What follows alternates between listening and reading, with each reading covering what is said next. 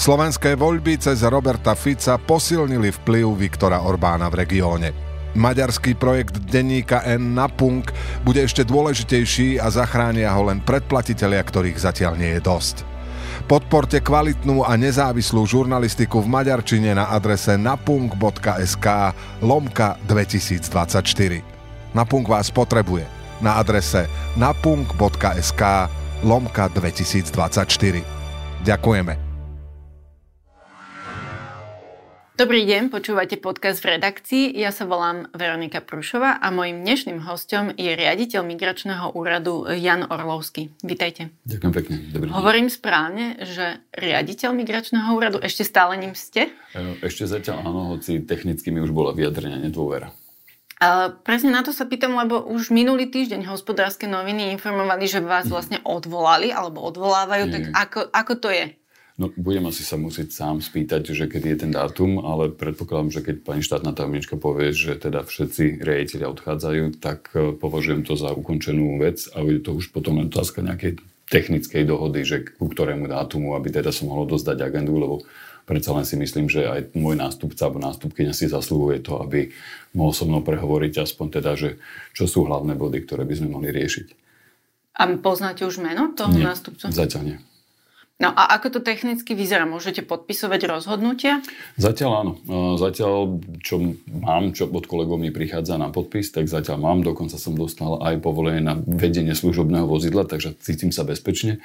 Žiadna pre, uh, náhodná áno. kontrola ne, takže, takže v tomto zmysle si myslím, že stále som považovaný za riaditeľa, aj keď teda hovorím, že už to dôveru vedenia nemám.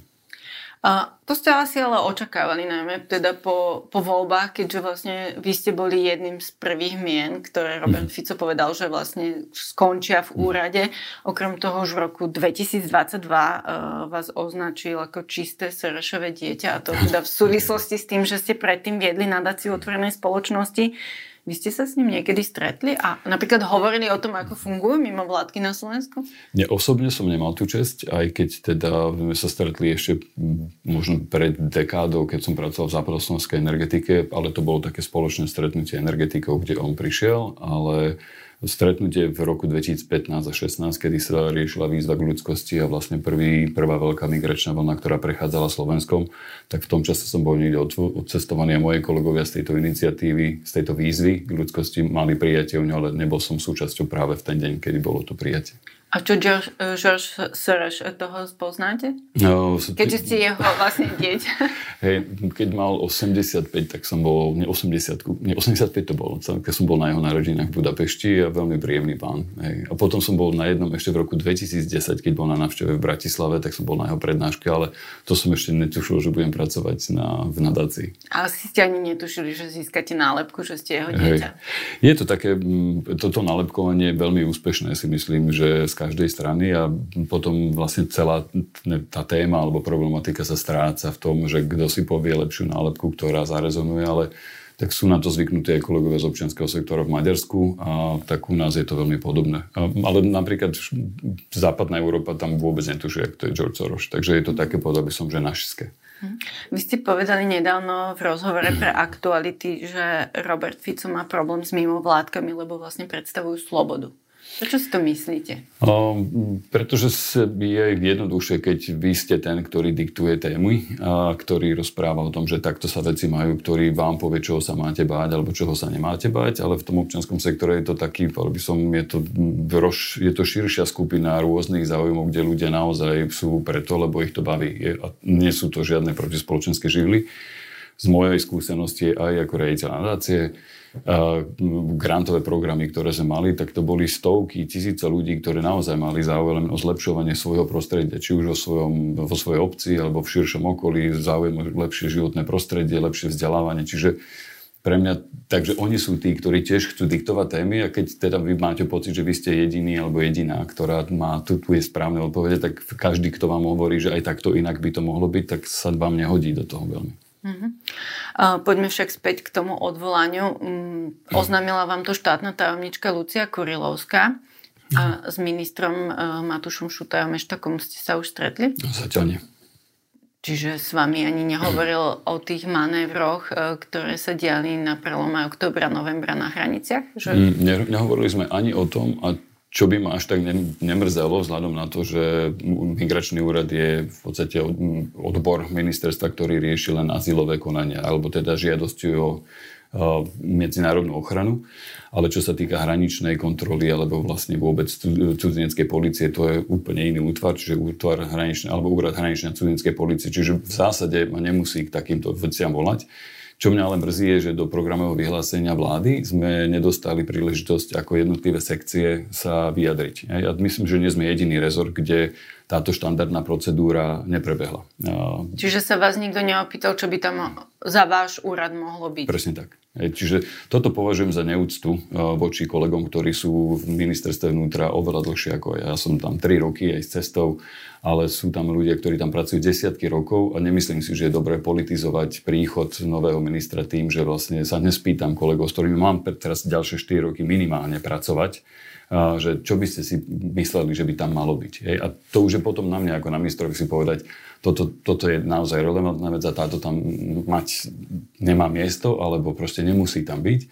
Ale už len to, že vlastne ten proces, ktorý je štandardným procesom v každom rezorte, ale mám pocit, že v niektorých rezortoch toto neprebehlo. A to si považujem za aj nedôstojné trošku. Hm. O vládnom programe sa ešte budeme baviť, ale ja sa chcem spýtať mm, na váš názor alebo na to, ako ste vnímali, keď zrazu teda na hraniciach boli vojaci, politici, eh, policajti, aj politici vlastne chvíľku, dróny, psi, kone, vodné. Mhm. Čo ste si o to mysleli? Že pre mňa tu bola taká reč symbolov pre eh, danú volickú skupinu, ktorá vlastne vyniesla eh, do vlády ľudí, ktorí prišli. Že pre nich toto bolo dôležité, bol to dôležitý symbol vidieť, teda, že štát sa stará. A mňa len mrzí to, že vlastne ten štát sa staral aj predtým. Hej, tí naši kolegovia z, či už z hraničnej policie alebo z, bež, z bežných policií pracovali aj na hraniciach. Mali sme kolegov vyslaných v Maďarsku, mali sme kolegov s Frontexom na hraniciach srbsko-maďarských. Čiže Nedá sa povedať, že by sa vôbec nič nerobilo, len nebola okolo toho retorika, že toto je smrteľné nebezpečenstvo Slovenska. Čiže všetky tie postupy, ktoré sa diali, sa diali aj predtým, len toto bola reč symbolov, že teraz to bude inak. To znamená, mm, splnilo to účel pre danú skupinu ľudí, ktorých toto trápilo, že ne, nedeje sa nič. Čiže ste si to dávali aj do súvisu s tým vyjadrením Roberta Fica, ktorý hneď už na druhý deň vlastne po, voľ, po voľbách povedal, že Ehm, pri potláčaní nelegálnej migrácie bude potrebné použiť aj silu a že nebudú to pekné obrázky? O, tak toto bola zmena, obrovská zmena retoriky a, a myslím si, že nebolo ju treba použiť a budem zvedavý, ako sa to bude diať ďalej, a, pretože neviem si a, predstaviť, že prečo by človek, ktorý uteká z, z nebezpečia vojny, a, mal byť zrazu perzekovaný nejakým násilím. Hej, ten človek aj sa ukázalo, že vlastne Doteraz sme nemali žiadnu skúsenosť s trestným činom ľudí, ktorí k nám prichádzali. A áno, je pravda, že ich boli tisíce viac ako za ostatné roky. Lebo keď sa pozrieme za, v poslednú dekádu, tak naozaj ten náraz bol dramatický. Ale zase, keď sa pozriete na údaje Vysokého komisára pre utečencov, tak vám povie, že ročne riešia jednu, dve veľké krízy a teraz ich máme vo svete 42. Čiže naozaj ten svet sa dramaticky zmenil.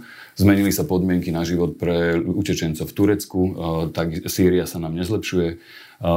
Naozaj, že tá situácia aj v Európe je už natlakovaná, takže samozrejme ľudia majú pocit, že toto je jedna z mojich posledných možností, ako sa do tej Európy dostať za tým lepším životom a výsledok je ten, že naozaj sa po, musíme potýkať s väčším množstvom ľudí, ktorí prichádzajú. Áno, fakt je taký, že podľa tých aktuálnych štatistik, tak od začiatku roka vlastne prišlo vyše 47 400 osôb. Um, z ministerstva vnútra to komunikovalo, uh, komunikovali ako, že boli zadržaní. Ale čo to vlastne znamená? Mm. Zadržaní v zmysle tom, že boli preverení. To znamená, že policajti mali s nimi rozhovor, uh, boli, bol im vydaný uh, ten dokument, ktorý sa volá potvrdenie o zotrvaní na území Slovenska. Vzhľadom na to, že mnohých uh, nemôžete vrátiť do krajiny pôvodu, pretože tam prebieha vlastne vojnový konflikt alebo proste boli by na živote ohrození v krajine, v ktorej pochádzajú. Takže potom je to už len otázka, že či fungujú alebo nefungujú readmisie a či tí ľudia naozaj chcú alebo nechcú zostať na Slovensku. Za, za náš úrad ako migračný môžem povedať, že z tohto množstva 47 tisíc ľudí sme nemali ani jednu jedinú žiadosť o azyl. Hej, to znamená, náš, náš počet žiadostí o azyl tento rok dokonca klesol o 17% v porovnaní s rokom 2022. Takže nebola ich túžba tu zostať, e, len bezpečným spôsobom prejsť niekam ďalej. A preto si myslím, že mať k takýmto ľuďom postoj, že budem vás teraz perzekovať, alebo vám budem robiť zle, alebo násilím sa voči vám budem správať, si myslím, že je, je zbytočné. A čo teda vieme o tých migrantoch? Odkiaľ sú, aké sú to skupiny ľudí? Drvivá väčšina z nich pochádza naozaj že zo Sýrie, prichádzajú z Turecka, tá západobalkánska trasa, ktorou vlastne prechádzajú z Turecka, ide buď cez Bulharsko, Rumunsko a potom ďalej cez Srbsko, Maďarsko smerom k nám a ďalej potom primárne teda do Nemecka. Preto si, si myslím dôležité, aby tie krajiny Európskej únie naozaj spolupracovali veľmi úzko, pretože keď sa nepodarí zadržanie na teda tej vonkajšej hranici šengenskej, tak na tých vnútorných už je to veľmi zložité a potom to veľmi komplikuje život všetkým ostatným obyvateľom, ktorí pozdĺž tej hranice vnútornej šengenskej žijú.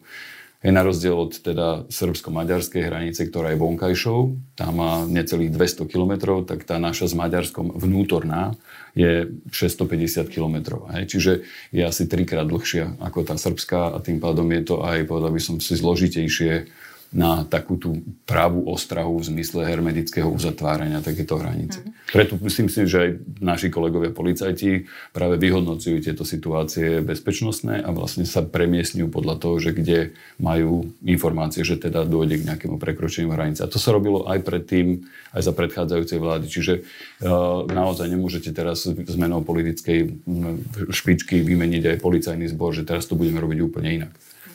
Um, Skúste vysvetliť, ako sa dá vlastne preukázať reálna totožnosť tých ľudí, lebo vy ste povedali, že väčšina mm-hmm. je zo Sýrie, aj ľudia z tých príhraničných obcí, mm-hmm ktorí sa reálne s nimi, s, s tými migrantami stretávali, hovoria, že všetci im ukazovali vlastne ako keby totožné doklady, že narodili sa 1. Mm-hmm. januára 1996 v Sýrii, Hej. čo nie je reálne. Čiže... Samozrejme, akože, určite to nie je reálne, pretože ak sa nachádzate ako utečenec alebo utečenkyňa 10 rokov v Turecku, tak nemôžete mať platný doklad, ani keby ste chceli, pretože v Sýrii si nový nevybavíte a starý už ma ani nemusíte mať, pretože ste ho buď stratili po ceste, čiže naozaj to dôkazové breme bremeno, že teda ja som ten, kto tvrdím, že som, tak e, je veľmi zložité. Môžete prehľadať nejaké databázy spoločné Interpolu alebo teda policajných databáz hraničných, hraničných e, služieb jednotlivých štátov a pozrieť, či tam sa nachádza tá fotografia toho človeka, ale v zásade je to povedal by som, že je jedno v zmysle identifikácie, že či naozaj hovorí pravdu alebo nie. Dôležité je, že každý človek má právo na identitu, ktorú si povie. Uh, a potom to môžeme riešiť v ďalších, v ďalších kolách, ale platí to, ak si spomínate, v 20. rokoch bol polárny Nansen, ktorý vymyslel tzv. Nansenové pasy, pretože takisto sa po prvej svetovej vojne presúvali milióny ľudí z miesta na miesto bez akékoľvek identity. Čiže bolo dôležité, aby oni naozaj prišli s nejakým dokumentom, som tento, čo tvrdím, a potom už v nejakom azylovom konaní buď to zapriem a naozaj priznám tú identitu, ale keď je vašim cieľom niekam sa dostať, tak v zásade je len dôležité, aby sme videli, že tohto človeka sme už identifikovali, že ak sa opätovne k nám vráti, tak už máme v ňom záznam, lebo my berieme otlačky prstov, berieme mu fotografiu, tak keď mi povie druhýkrát, že už teda e, je niekto iný, tak viem, že klame. Mhm. Keď im berete všetkým vlastne otlačky prstov, to znamená, že vďaka tomu viete zistiť aj to, či nie sú um, hľadaní možno nejakými Interpolom a podobne mm-hmm. ako nebezpeční ľudia. To je ten ano. prostriedok, ako ich odhaliť? Áno, áno, presne to, vlastne to hovoril aj bývalý viceprezident policie, pán Imre, uh, že vlastne toto sa deje práve kvôli tomu, aby sme ich vedeli stotožniť, ak sa nachádzajú v nejakých databázach uh, ľudí, ktorí sú hľadaní alebo uh, sú nebezpeční. A ak sa tam objavia takíto ľudia, čo sa potom deje? Takíto ľudia sú potom zaistení, to znamená, že už prechádzajú naozaj do útvarov zaistenia policajného, ktorý máme jeden v Medveďove a jeden v Sečovciach a takíto ľudia sú potom vyhosťovaní prostredníctvom policie. Čiže ľudia na Slovensku by sa mali cítiť bezpečne, že naozaj nebezpeční migranti vlastne tu neostávajú.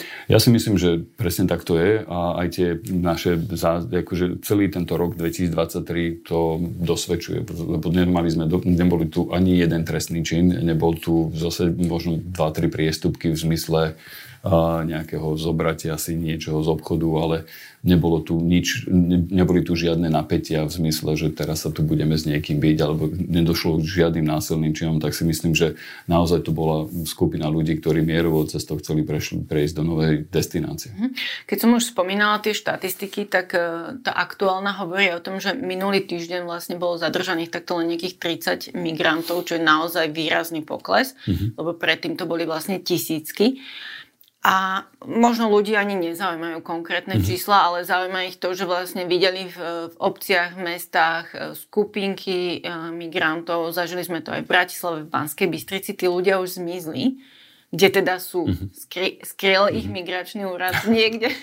Hey, to by bolo asi veľmi jednoduché riešenie. Nie, tá, tá situácia je vždy trošku zložitejšia, ako sa to na prvý pohľad zdá. Vzhľadom na to, že bol tu aj tlak Európskej únie to sa dostávame opäť k tým spoločným riešeniam, aby Srbi proste obmedzovali ten prístup, respektíve aby lepšie kontrolovali tú svoju hranicu s Maďarskom. Čiže je to dohoda medzi Maďarskom a Srbskom na opatrenia, ktoré sa týkajú ich hranice spoločnej vonkajšej a tým pádom čím menej ľudí sa dostane cez túto vonkajšiu hranicu dovnútra Schengenu, tým menej potom máte práce na tých hraniciach, ktoré sú vyššie od vás. Mhm. No, lebo minister vnútra Matušu tiež tak akurát e, vlastne dnes, v stredu nahrávame tento mhm. rozhovor, reagoval, že vlastne tie čísla ukazujú, že tá ochrana hraníc mala zmysel. Pripisuje si ako keby um, to svoje rozhodnutie, že sa podpísalo pod to zníženie tých počtov. Je to tak? No, ja, si, ja, ja mám pocit, že keď robíte tie isté opatrenia v zásade s tým istým počtom ľudí, ktorých máte k dispozícii, tak výsledok nemôže byť dramaticky lepší alebo horší, e, vzhľadom na to, že naozaj policajti alebo útvar hranične, alebo úrad hraničnej cudzinskej policie strátil za ostatnú dekádu a niečo viac ako 500 svojich kolegov. Tým, že vlastne sme vstúpili do Schengenu, tak bolo rozhodnuté, že vlastne ich už nepotrebujeme, lebo stačí nám na tú krátku šengenskú hranicu, ktorá má necelých 100 km menej ľudí Takže neskvalitnili sme by potom tie služby cudzineckej policie, tam sme dokonca pozatvárali ich expozitúry, čiže mali sme kedysi 23 úradov cudzineckej policie, dnes máme 11 a tým pádom ako keby sa ten štát vzdialil cudzincom, ktorí prichádzajú si vybaviť svoje doklady na to, aby tu legálne mohli žiť. Napriek tomu, že od roku 2003 sa nám počet cudzincov legálne žijúcich na Slovensku z 10 násobil. Čiže opatrenia na hranici pre mňa sú jedna vec, ale tá dôležitá vec, o ktorej sa málo rozprávame, je vôbec postavenie Slovenska v, vo vzťahu k cudzincom a spôsob, akým sa chceme venovať migrácii. A to som rád, že naozaj aspoň tá vysoko kvalifikovaná migra- pracovná sila sa sem dostane, že tam je to aj v programu vyhlásení vlády.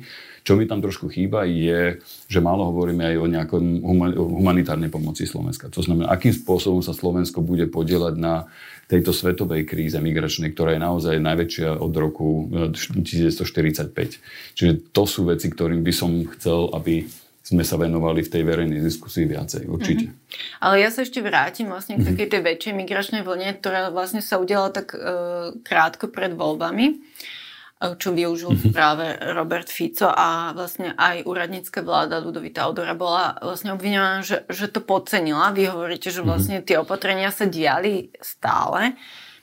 Čo bolo teda tým spúšťačom? Bolo toto prepustenie prevádzačov v Maďarsku? Nemyslím si, že to malo až taký vplyv. Jednoducho, akože aj v roku 2015-16 prišla nejaký, nejaký impuls, ktorý spustil väčšiu, väčšiu vlnu ľudí, ktorí odchádzali. Tento rok to bolo vlastne obrovské zemetrasenie v Turecku, ktoré výrazným spôsobom ovplyvnilo život Sierčanov v Turecku, vzhľadom na to, že oni sú registrovaní v jednotlivých provinciách a nemôžu cestovať v rámci Turecka za lepším uh, svetom. Hej, takže si predstavte, že vlastne máte zemetrasenie, kde umrie viac ako 60 tisíc ľudí, tak samozrejme turecká vláda sa bude v prvom rade snažiť uh, zasanovať alebo pomôcť svojmu obyvateľstvu, ktoré vníma, ako to sú naši občania a potom až bude sa venovať nejakým utečencom, ktorí tam sú 10 rokov. Čiže ja si myslím, že ten spúšťač bol práve zhoršenie tých životných podmienok Sýrčanov nielen kvôli zemetraseniu, ale kvôli tomu, že Erdogan povedal, že bude vlastne tá politika Turecka voči utečencom prísnejšia. Čiže pokiaľ môžete, tak keď ste tam 10 rokov a váš život je naozaj stále ako otroka, alebo vaše deti nechodia do školy, tak si poviete, tak toto je moja posledná šanca sa dostať za lepším životom, nech to stojí, čo to stojí. A o tom opatrení, o prepustení tých prevádzačov v Maďarsku ste boli vlastne nejako, alebo bola slovenská strana nejako vopred informovaná, ano. že toto sa stane? Hej. Ako ste si vysvetlovali, že prečo to urobili? Tak Maďarsko, podobne ako Slovensko, je jedno z najprísnejších krajín, ktoré vlastne postihuje trestne uh, prevádzačov. Hej, v niektorých krajinách je to naozaj v zásade len priestupok, e, ale na Slovensku aj v Maďarsku je to trestný čin a kolegovia z Maďarska indikovali, že vlastne majú toľko už, že, že aj ich kapacity zaistenia takýchto ľudí sú obmedzené. To znamená, že museli im skrátiť tresty e, na to, aby ich prepustili predčasne, lebo už nemali ich naozaj, že kam umiestňovať. Uh, Maďarsko od roku 2015 nedodržiava readmisnú dohodu. Mm-hmm. Uh, je známe, že dvojnásobný premiér Robert Fico si rozumie s Viktorom Orbánom, maďarským premiérom. Nemal by možno využiť to svoje priateľstvo uh-huh. alebo tie dobré vzťahy s Maďarskom na to, aby presvedčil Orbána nech tú readmisnú dohodu dodržiavajú, lebo uh-huh. veď to je náš Určite. problém, tá maďarská hranica. Určite, ja si myslím, že uh, ak to teda bude medzi nimi naozaj fungovať, uh, tak skvelé. Že ak sa niečo dokáže zlepšiť, tak toto budem určite vítať, pretože naozaj to komplikuje potom aj tú situáciu nás voči Čechom a ďalším krajinám, ktoré potom od nás tiež chcú, aby sme si plnili svoje záväzky a my sme si ich voči napríklad Čechom alebo Poliakom naozaj plnili. Čo už sa nedarí, je vlastne plniť si to medzi nami a Maďarmi, a, ale pred, zase na druhej strane Maďari nám umožnili teda robiť spoločné kontroly a, cestné a vlastne odhaľovanie rôznych pašeráckých skupín na území Maďarska, čo bolo tiež svojím spôsobom, povedal by som, že umenie toho nášho policajného zboru venovať sa tej téme už priamo v Maďarsku, že ak teda, a bola dohoda, že ak ich zadržíme u vás, tak zostávajú u vás a máme pokoj ale ten, ste sa pýtali aj na tie čísla, že oni aj minulý rok, keď sme mali takýto, že nárast prudky, tak e, vlastne už okolo toho koncom oktobra, novembra začali tie čísla klesať a vlastne v decembri už tu skoro nebolo nikoho minulý rok 22. Hej, takže niekedy pred Vianocami sme zatvárali aj ten tábor v Kútoch, ktorý sme mali pred stanicou.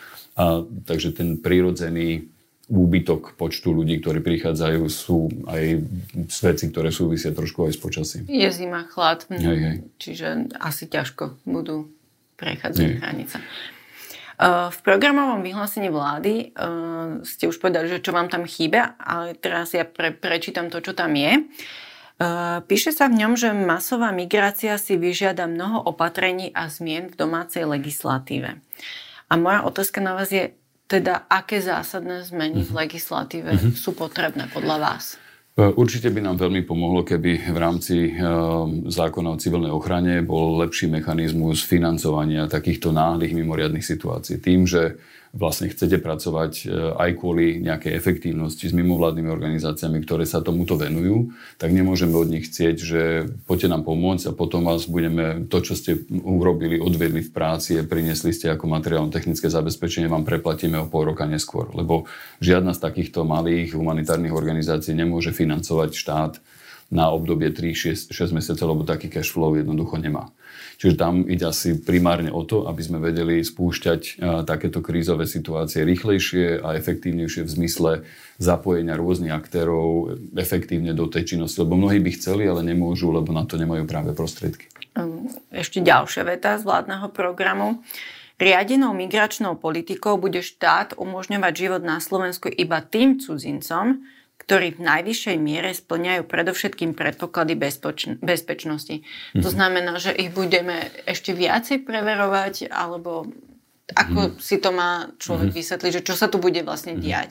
Ja si opäť myslím, že je to taká reč, toho, reč symbolu takej trošku uh, takej z tej silovej retoriky, že všetci, ktorí k nám prichádzajú, sú primárne nebezpeční, ale vzhľadom na to, že tu máme 10 násobok cudzincov oproti roku 2003 a, a nepám, nemám pocit, že by páchali vyššiu trestnú činnosť ako bežný slovenský občan, takže uh, naozaj ľudia, ktorí sa nám sem dostali za ostatných 20 rokov, takisto nepredstavovali žiadne nebezpečenstvo. A myslím si, že práve, pre, práve preto, že polícia si urobila svoju robotu dobre aj za ostatných 20 rokov. Čiže to, že teraz budú chodiť len takíto ešte super preverenejší, uvidíme, čo to bude znamenať v praxi. A akých vlastne my ľudí, migrantov potrebujeme? Tak podľa aj demografického vývoja na Slovensku e, som sa nedávno dočítal, že štatistický úrad by e, vydal, že do nejakému dátumu v tomto roku sa narodilo na Slovensku len 50 tisíc detí, čo v porovnaní s rokom 93 je o 25 tisíc menej. Čiže ako keby o polovicu menej detí z toho roku 93 a to už vôbec neporovnávam s 80 rokmi. Tá krivka, keď sa pozriete úmrtnosti a na živo narodených detí nestúpa nám počet obyvateľov, to znamená Slovensko vymiera a navyše nám odchádzajú aj experti do iných krajín. O študentoch sa môžeme baviť, to by bola asi osobitná téma, že aké množstvo študentov študuje v zahraničí a už sa nevracia na Slovensko.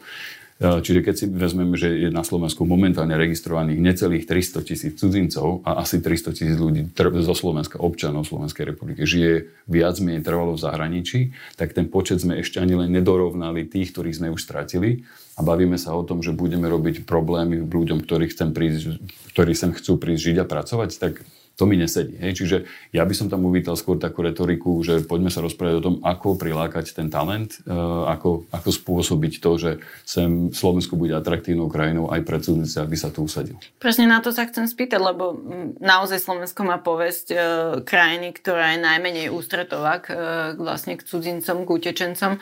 Čiže ako ich vieme prilákať? Mm-hmm. Ja si to sú rôzne cesty. Keď už sme boli nedávno pri Maďarsku v našom rozhovore, tak Maďari poskytujú viac ako 10 tisíc štipendií sú študentom zo zahraničí. My máme necelých 300. Máme podľa mňa naše univerzity aj vedecké pracoviska dokážu ponúknuť zaujímavé pozície pre ľudí z vedy, z výskumu. Hej, čiže je to potom nejaká podpora aj zo strany štátu práve vedia a výskumu a som rád, že práve plán obnovy na toto myslí a v tom komponente 10 hovorí o lákaní talentov tejto vysoko kvalifikovanej pracovnej sily. Ale bežná slovenská firma vám povie, ale ja potrebujem aj takého zvárača, ja potrebujem aj vodiča, ja potrebujem aj zdravotnú sestru. A tých ako sem dostaneme? To sú práve e, spôsoby, že buď teda pracovné víza, ktoré nejakým spôsobom ponúknete, že vymyslím si, tento rok budeme mať, tuto máme 5000 pracovných víz pre zdravotné sestry, tuto sú pripravené jazykové kurzy, pokiaľ prídete s rodinou, táto rodina môže prísť s vami zároveň, nemusí čakať pol roka na sam, samostatné víza. Čiže je to naozaj zlepšenie toho povedal by som, legislatívneho prostredia v zmysle urýchlenia tej procedúry. E, čo ja by som osobne uvítal, je, keby sme sa viac rozprávali o možnej digitalizácii. A toto kolegovia z cudzinskej policie na toto mysleli už dávnejšie, že teda vytvoriť takú pozíciu ako keby virtuálneho cudzinca. To znamená, že väčšinu tých pracov, tých úkonov, ktoré potrebujete vykonať voči štátnym úradom na Slovensku, urobíte v online prostredí a na Slovensku si už naozaj prídete len pre tú kartičku pobytovú. pobytovú. Čiže vieme posúdiť všetky vaše, všetky vaše papiere a doklady vopred a prípadne sa vás dopýtame ešte predtým, ako prídete sa postaviť niekde do radu. Čiže by sme skrátili tie rady napriek tomu, že už tam funguje nejaký časenkový systém. Toto je úlohou ministra vnútra alebo mm, aj iných ministerstiev? To je úloha aj, aj iných ministerstiev, pretože vy neprichádzate ako človek uh, len cez nejakú bezpečnostnú kontrolu, lebo ministerstvo vnútra naozaj zabezpečuje práve ten bezpečnostný aspekt a to, povedal by som, že to prvé privítanie. Čiže je dôležité aj to, aby naši policajti, ktorí robia na cudzineckej policii, boli, povedal by som, ľudia príjemní, ľudia, ktorí ovládajú možno jeden, dva jazyky a ľudia, ktorí naozaj vedia po tom človeku poradiť to prvé. Čiže ale samozrejme to veľmi úzko súvisí s tým, ako, aké tu máme nastavenie, povedal by som už, a rámce z ministerstva práce, z ministerstva zdravotníctva, ministerstva školstva, čo sú vlastne tri základné ďalšie ministerstva, ktoré vám umožňujú to, aby vaše dieťa mohlo začať chodiť rýchlo do školy, aby ste mali uznané vaše diplomy, ktoré potrebujete na to, aby ste si tu našli prácu, aby ste sa zorientovali v tom našom zdravotnom a sociálnom systéme, kde si môžete vybaviť rýchlo poistenie a celé toto nastaviť. Čiže Voči občanom z Európskej únie je to asi oveľa jednoduchšie, ale občania z tretích krajín, ktorých tu už máme teda naozaj na medziročne stúpol práve e, kvôli vojne v Ukrajine dvojnásobne počet e, ľudí z tretích krajín. Takže to je obrovský šok aj pre kolegov z polície, ale myslím si aj všetky ostatné inštitúcie štátu. Už sme sa bavili o tom, že vlastne bez nejakej jednotnej európskej politiky vlastne sa asi tá migračná kríza nedá riešiť. A Rada Európskej únie už v júni mhm. vlastne schválila také smerovanie nového paktu o migrácii. Podľa tohto nariadenia musia členovia únie prijať e, na začiatok 30 tisíc krajín, e, migrantov z krajín, ktoré sú najviac zaťažené migráciou, čiže z Grécka, Talianska, alebo zaplatiť 22 tisíc eur eur za každého neprijatého migranta. Robert Fico už pred voľbami uh, takéto riešenie odmietal. Je to aj vo vládnom programe, mm. že jednoducho žiadne kvóty, žiadne platenie. Tak sa pýtam, um, aké iné lepšie riešenie mm-hmm. existuje. Mm-hmm. A či ste niekedy možno zo Smeru počuli? Mm-hmm. Uh, ten pakt o migrácii a azyle je veľmi dôležitý vzhľadom na to, že je to prvý dokument, ktorý naozaj v, tej, v tých rokovaniach došiel, povedal by som už takmer do záveru. A je to nielen o nejakej solidarite medzi krajinami Európskej únie, ale aj o zodpovednosti. Čiže ak hovorím, že my nič, tak potom môže povedať Európska únia, dobre, tak keď vy nič, tak ani my nič. Takže to nemôže zostať v rovine, my sa na ničom podielať nechceme, lebo vlastne to, ako je teraz ten pakt naformulovaný, je povedal by som, že naše víťazstvo. Pretože o kvótach sa tam vôbec nehovorí. Hovorí sa tam o tom, že vy musíte mať aj ten svoj diel zodpovednosti, ktorý vám určí váš počet obyvateľov a vaše HDP. To znamená, že ten náš podiel na tých 30 tisícoch, ktorý sme si povedali, že to je to, čo chceme riešiť, je 0,95%. Hej, čiže z celkového balíka, ktorý má nejakú hodnotu, váš podiel ako Slovenska je 0,95. A to si myslím, že nie je zase také niečo, čo by nám malo zlomiť krk a, a môžeme sa rozhodnúť, že teda dobre, keď je náš podiel tento, môžeme to urobiť v určitej krajine, že im pomôžeme s niečím. Nemusí to byť, že ich preberieme tých ľudí, lebo akým spôsobom budete brať niekoho, kto u vás nechce byť. Hej, že my sa bavíme len stále o tom, že budeme si tu rozdeľovať niekoho ako keby to nejaká kúželka. Hej, že to je živá ľudská bytosť, ktorá povie, že no, ale ja na Slovensku nechcem ísť. Hej, že ja chcem žiť niekde inde. Tak preto tá zodpovednosť toho Slovenska je, že OK, tak keď chcete zostať v tom Taliansku, tak my vám s niečím pomôžeme, aby ten človek sa tam mohol usadiť. Lebo je to potom problém pre nás všetkých, ktorí žijeme tu v prostredí Európskej únie. Čiže tá zodpovednosť je o tom, že príjmem to, že keď ten človek nechce byť u mňa, ale už je tu, tak musím nejakým spôsobom vyriešiť, ako E, že ak teda už ne, sme nevedeli zadržať na tej vonkajšej hranici, tak vo vnútri sa musíme na tom riešení podielať všetci spoločne. Takže iné riešenie neexistuje. Zatiaľ nie. Toto je, povedal by som, že asi najlepšie, čo máme a z hľadiska Slovenska si myslím, že málo sa o tom rozpráva, že spôsob, ako sa negocioval ten pakt, je vlastne našim víťazstvom, lebo sa hovorí v ňom o flexibilnej solidarite. To znamená, že to je presne to, čo sme chceli od roku 2016 a práve aj premiér o tom hovoril už vtedy, a aby mohol povedať, že keď nie tento spôsob, tak my si vyberieme nejaký iný a tých je tam niekoľko. Čiže len to nemôže byť, že my nič. Musí to byť aj tá zodpovednosť, čo je tá vlastne druhá strana mince uh, migrácia a azyl. Uh-huh. Uh, nahrávame rozhovor v stredu, kedy sú v Holandsku predčasné parlamentné voľby, po ktorých je možné, že sa novou premiérkou stane politička, ktorá ako 8-ročná utiekla s rodičmi z Turecka. Um, Nakoľko je reálne, že by sa niečo podobné stalo na Slovensku? Tak u nás máme komunity cudzincov ešte veľmi malé. Tak povedal by som, že z krajín, ktoré sú ďalej, ako je Stredná Európa, je to, povedal by som, že takmer zanedbateľné množstvo, že u nás sa stále počítajú aj komunita moslimov, má necelých 5000 členov, čiže ani nemajú vlastne dostatočný počet na to, aby vytvorili si vlastnú náboženskú obec, ktorá bude dotovaná štátom, lebo máme nastavenú tú ten počet ľudí a veriacich musí byť nad 50 tisíc. Čiže myslím si, že e, takéto niečo je ešte od nás ďaleko. Ja budem rád, keď uvidíme prvých Rómov ako premiérov alebo ministrov školstva, že už som rád, že máme viac poslancov v poslaneckom zbore z ich, z ich radov. Čiže tieto, tá menšinová politika ešte má veľa čo doháňať aj voči vlastným menšinám, ktoré sme tu mali dlhé obdobie. Keď už sa bavíme o tej budúcnosti, eh, tak aké sú vaše ďalšie plány, keď už teda reálne vás odvolajú? Neviem, zatiaľ som o tom až tak veľmi nerozmýšľal. Eh, vždy ma bavila práca s deťmi, aj práca s komunitou. Robil som v energetike, takže sú možnosti viaceré. Mrzí ma to, lebo toto bola veľká téma, ktorá ma veľmi aj bavila. Aj si myslím, že sa nám veľa podarilo, či už s kolegami z vlády, alebo že, že to zvládnutie tej migračnej krízy aj vďaka medzinárodným organizáciám, občianskému sektoru bolo zvládnuté. Napriek nech si o tom myslí, kto, kto, kto chce, čo chce. Ja mám pocit, že to, že sa tu nikomu nič nestalo a vlastne všetci ľudia našli strechu nad hlavou, hovorí veľa nielen o tom štátnom aparáte, ktorý tu máme, ale o, tom, o tej schopnosti spolupracovať navzájom. Že Predpokladám, že tu máme stále niekde medzi 50-60 tisíc e, odidencov a odidenky, z ktorých väčšinou sú ženy a deti. Skoro 40% z nich už pracuje, e, deti chodia do školy, nie je to ešte úplne dokonalé. Ale akože si myslím, že tu Slovensko ukázalo tú lepšiu tvár a, chcel by som, aby teda tá dobrá tvár nám zostala aj naďalej. To bol Jan Orlovský, ešte stále riaditeľ migračného úradu. E, vy ste počúvali podcast v redakcii, ja sa volám Veronika Prúšová. Do počutia na budúce. Ďakujem pekne.